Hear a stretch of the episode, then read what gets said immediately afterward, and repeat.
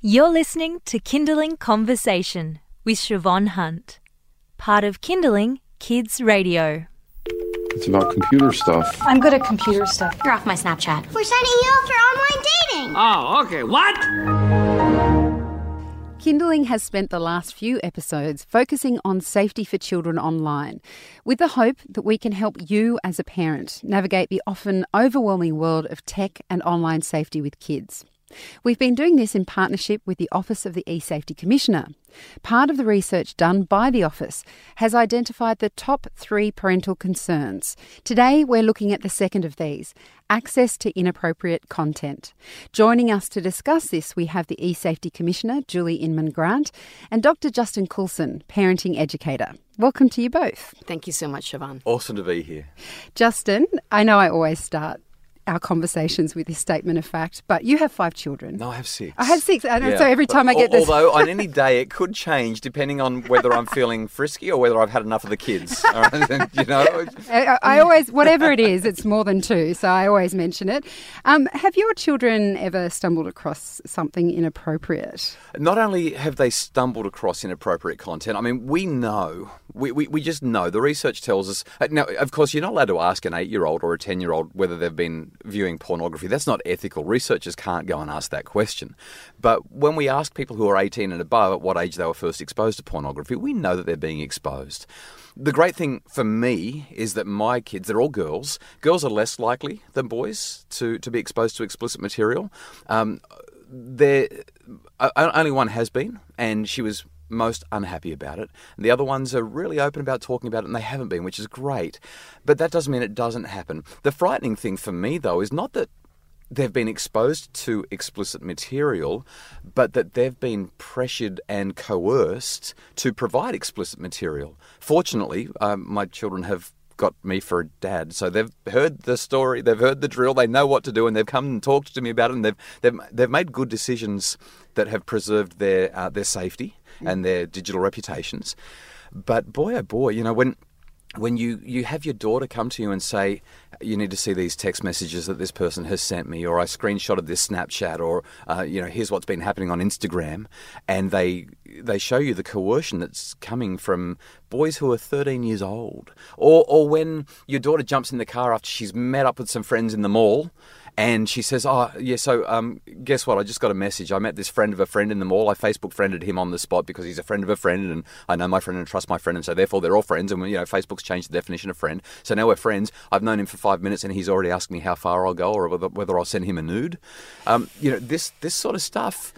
It's it's so present, and a lot of parents are saying, "Oh, it doesn't happen to my kids."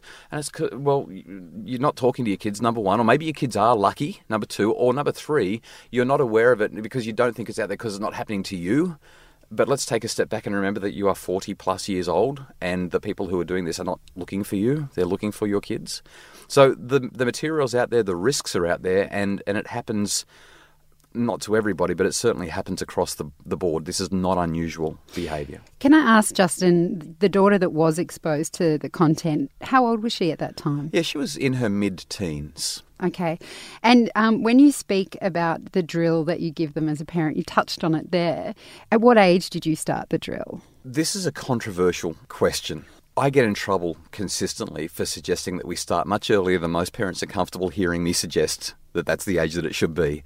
So, based on evidence, it seems that children are being exposed to pornography on average, male and female. The average age of exposure is around 10. It might be 9, it might be 11. We, we kind of don't know because it's hard to get good data. Julie might shed some light on this. I don't know if you've seen data that I haven't seen on this, but it seems to be about 10 ish. For boy, Australian boys, 11 years old. Right. Okay. Yes. So so somewhere around there, and girls will be older. Uh, we we have we have girls being exposed at much older ages, and when I go into schools and give talks on this topic, um, I, I take a snap poll. And I just say to the boys, usually they're all, you know, 16, 17, 18. I'm like, okay, well, just put up your hand. Was it younger than 10? And a handful of hands will go up. Was it 10? Was it 11? And usually it's somewhere around that 11 or 12 year age group, but there's plenty that are still putting up their hands at younger ages. So I recommend to parents that they start talking about body safety and and you know just what bodies are for and how bodies work and using appropriate names for anatomy from from the start. That they start talking about intimacy uh, from probably around about the age of six ish. Now, I'm being really general here. I, every family is going to be different. Uh, and that they start talking about procreation with more specificity around seven or eight. And that they start talking about pornography before their kids are in grade five. Um, because my guess is grade five is about the age of 11, which means that when my kids are going into grade five, I want them to know what pornography is. I want them to know what explicit content is. And I want them to, I mean, the, the, the drill goes like this Hey, have you ever heard of something called pornography? And kids will usually say no at the age of 10, even if they have heard of it. Because they don't want to tell their parents that they've heard of it, and and and so we we might spend a minute or two talking about what pornography is, and then the question will be I know it probably sounds a little bit weird, but there are some people who are interested in, in viewing pornography. You know, there's curiosity. Um, have, have have you heard of it happening in your school? So I start really wide. You know, is it happening at school? Do you hear anyone talking about it? And then I bring it in. I'll say, have any of your friends ever talked about it? Have any of your friends ever been exposed to it? Have they ever, you know, been involved with it? And then I'll bring it even closer to home and I'll say, have any of your friends ever talked to you about it? Have you ever been shown it? Have you ever searched for it yourself? And so we're starting nice and wide so that they feel comfortable and they're comfortable talking in generalities. And slowly but surely, we bring it into a nice specific point. And whether they have or not kind of it only matters from the point of view that you might change what you're talking about, but what matters most is what happens next. And that is what when you say to your child, so if it ever did happen, what do you think is the best way to respond? Uh, would you be willing to come to me and talk about it? Why do you think I'd be concerned about it? Where do you think the best place to go is to discuss things like this? And so you're really trying to empower them to come up with some, some good rules for themselves to make good decisions not if, but when they're exposed, whether it's in grade five or whether it's in grade nine, um, the likelihood is that they'll be exposed. And so we're pre-arming them, and that's the that's the drill. As they get older, once they're in high school, you start talking about Snapchat and, Tumblr and um, Twitter and Facebook and um, Instagram and you, you start saying, you know, people might start approaching you. If somebody approaches you, these are the sorts of questions that they'll ask you. They might ask you what, what you're wearing, or they might ask you what you've got underneath what you're wearing. You know, th- these are the kind of normal progressions that these conversations take. How would you respond? And you teach them, don't delete this. This is important that you keep it. We need to have evidence. And then you teach them that you must come and talk to a responsible adult. Uh, and, and this is how we kind of guide them through this, this stage, this phase. So, Julie, what Justin's saying, that's resonating with you and what your experience is at the Commission? Yeah, well, I'm actually thinking about the talk that I need to have with my kids right now. Like, for instance, my five year old twins, I probably shouldn't be talking about the privates in terms of fruit you know, the peach, the banana, and mommy's pineapple. Um, so maybe we need to talk about um, real anatomy. I look at the work I do at the Commission also as a lens of a parent because parents are the cohort that we're really trying to reach. They're the most difficult cohort to reach.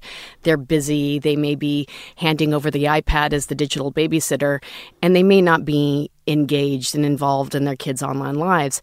When my eldest daughter was five years old, she was enamored with My Little Pony. And we went on YouTube and we're looking for My Little Pony and we found a different kind of pony ride if you catch my drift yeah, so so kids can stumble upon um, pornography and it's not just that there's a proliferation of pornography or violent content out there it's that it's incredibly violent. A lot of it is escalating. So it's not the garden variety pornography that um, we used to steal from, you know, dad's penthouse under the bed. Um, there is wide, ready access to vast amounts of very violent, degrading, um, and concerning pornography that could impact our children's development.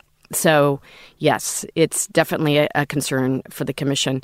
Then, um, when you get to the tween and teenage, of course, you know, teenagers are programmed to be curious and take risks, and yes, they'll be um, they'll be looking for it. And so, I wholeheartedly agree with Justin that we need to start the conversations with our kids early and often. We're trying to get them to develop more cyber judgment, better resilience, critical thinking skills, but to, to, also have those open and honest conversations so that if they come across something that makes them uncomfortable or is confronting, they'll come talk to you or another trusted adult.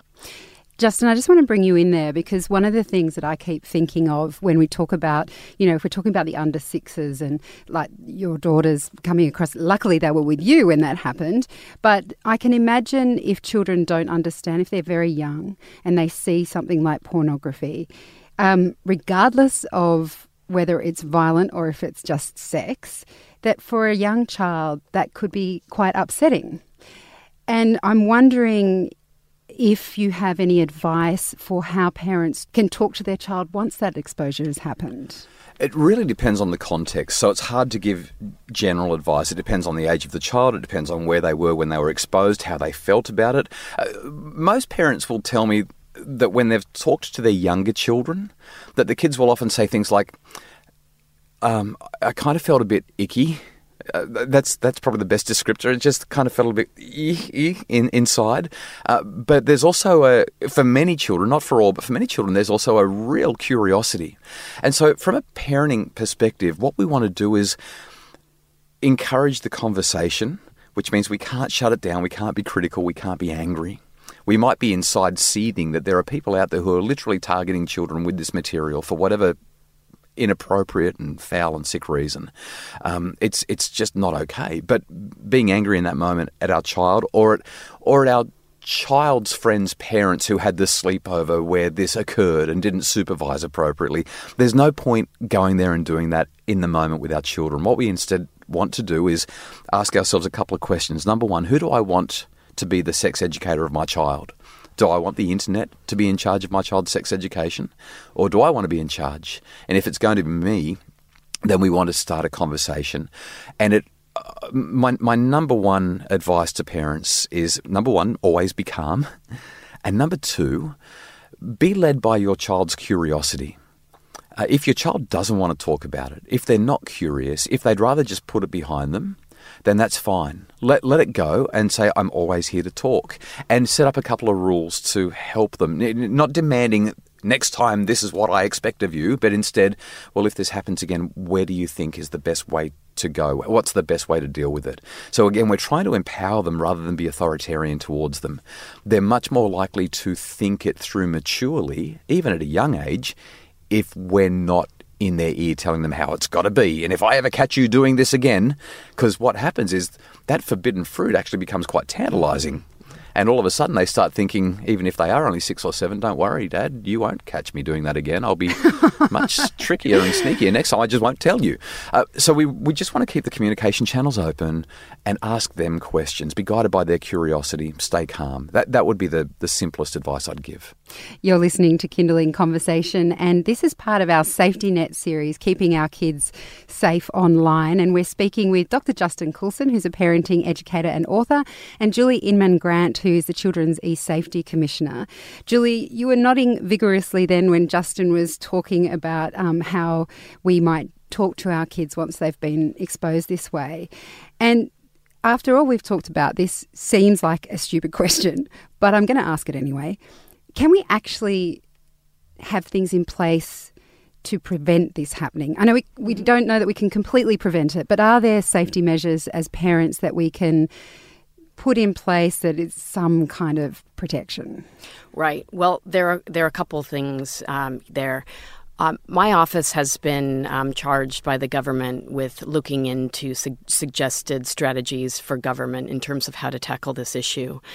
Um, the other thing that parents should do, aside from sitting down and talking to their kids and being engaged in their online lives, knowing what they're doing, who they're talking to, what they're they're looking at, is when they're setting up setting up programs for them, particularly at the younger ages, making sure they're they're setting up the privacy settings and the parental controls.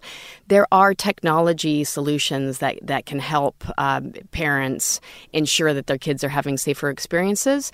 But I'd also warn that technology in and of itself is never a panacea.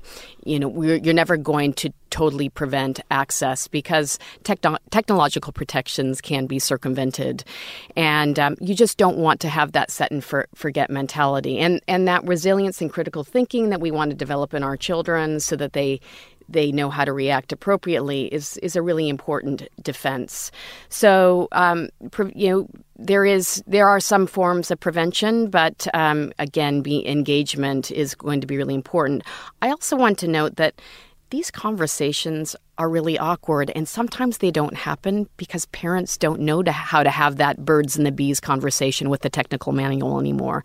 And thanks to uh, dr Coulson he spent um, a lot of time providing some resources on esafety.gov.au on uh, a wide range of topics including what to do when someone shows your child pornography um, six strategies for when your child accidentally finds online pornography, and then how to talk about pornography with children as young as eight. Uh, for, for kids that are 8 to 12, and then for teenagers, because you're obviously having very different conversations at different levels of uh, child's development. Yeah, uh, you know, just listening to what Julie has said, something struck me that I, that I really want to emphasise. I, am a, I'm a supporter of using appropriate safeguards um, to to protect children, uh, in the same way that I'm a supporter of fencing the pool. You know, it, it keeps children out of obvious and immediate danger, but you can't fence the ocean. And relying on technology to keep your children safe will simply uh, well, it will ultimately fail because they'll be at a friend's house who doesn't have the same protections, or they'll be at school, or they'll be on the bus, or they'll be somewhere. I, the number of parents who have come and spoken to me after a, a seminar that I've run, a presentation somewhere, and said, you know, my, my eight year old was on the school bus, and one of the year six boys said, Hey, look at this, and stuck something in front of him that was violent and degrading and explicit, and it's affected him. Or my 11 year old was at a sleepover and the parents went to bed and the kids pulled out the iPads and they started looking up rude words. And you know, it was innocent when it began, but now my 11 year old feels sick and doesn't want to see his friends anymore because it's just made him feel so awful. And I've got, and I'm sure Julie has as well, countless stories of good parents and good kids who have just been had this thrust upon them in spite of the very best conversations and the very best intentions. Uh, so, no matter how hard we try, we need to be aware that it, it's almost guaranteed. It's not guaranteed, but it's almost guaranteed to happen. And when it does, ideally, we'll have already had the conversation with our children. Now, I'm not suggesting, by the way, if somebody's listening with a four year old, that they say, right, we, we need to talk about this now. Actually, my, my number one piece of advice for parents of young children is have every serious conversation about pornography, about drugs, about sex and intimacy, about whatever. You pick the topic. All serious conversations need to be had at least once by the age of two. Not that the children will understand what you're saying, but you can say you've had it. you, have had the conversation, but but you've had practice mm. starting to talk about this stuff out loud. Because when the moment arrives, if you haven't had some level of practice, it's it's actually kind of hard to do it. As Julie said, it's it's a bit tricky. But you can't fence the ocean, so have the conversation in an in an age appropriate way. You know the resources are at the esafety.gov.au website. Uh, have the appropriate conversation with your children and let them lead it and follow their curiosity and and pre-arm them. We've got so much to think about just in this one episode. Justin, Julie, thank you so much for coming in. Ah, it's been a pleasure. Thank you so much. That was Dr. Justin Coulson, parenting educator, and the eSafety Commissioner, Julie Inman Grant. And we will put those resources along with this episode online this afternoon. Just head to kinderling.com.au. You've been listening to a Kinderling Conversation podcast. We'd like to reach as many parents as possible, and you can help us by giving us a review wherever you downloaded this episode. It means that more people can find us. I'm Siobhan Hunt. See you next time.